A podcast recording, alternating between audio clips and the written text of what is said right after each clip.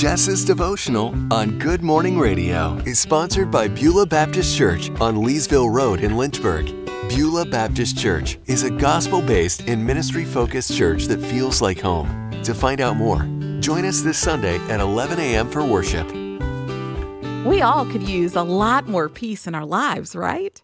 I mean, that is one thing that I pray about daily is peace in my life, peace in my heart, peace in my soul. Well, the biggest mistake I've been making, though, is thinking that peace is mainly up to me. Then I saw this. It's from Proverbs thirty-one Ministries.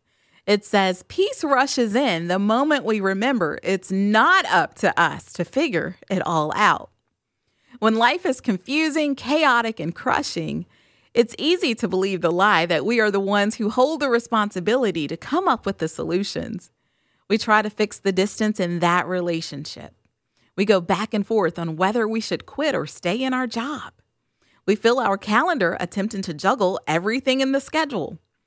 We try to make peace and resolve all the family drama.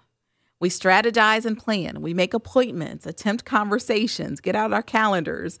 But in all our attempts, we still feel anxious. It might not be the best solution, or maybe we haven't done enough. Isaiah twenty-six three reminds us, you keep him in perfect peace, whose mind is stayed on you because he trusts in you.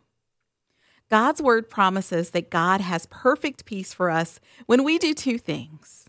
Keep our mind on him and trust he has a way for us as we seek him. If life feels heavy and you begin to feel your peace being replaced with anxious planning, shift your eyes towards our all-knowing God and ask him to help you find your way.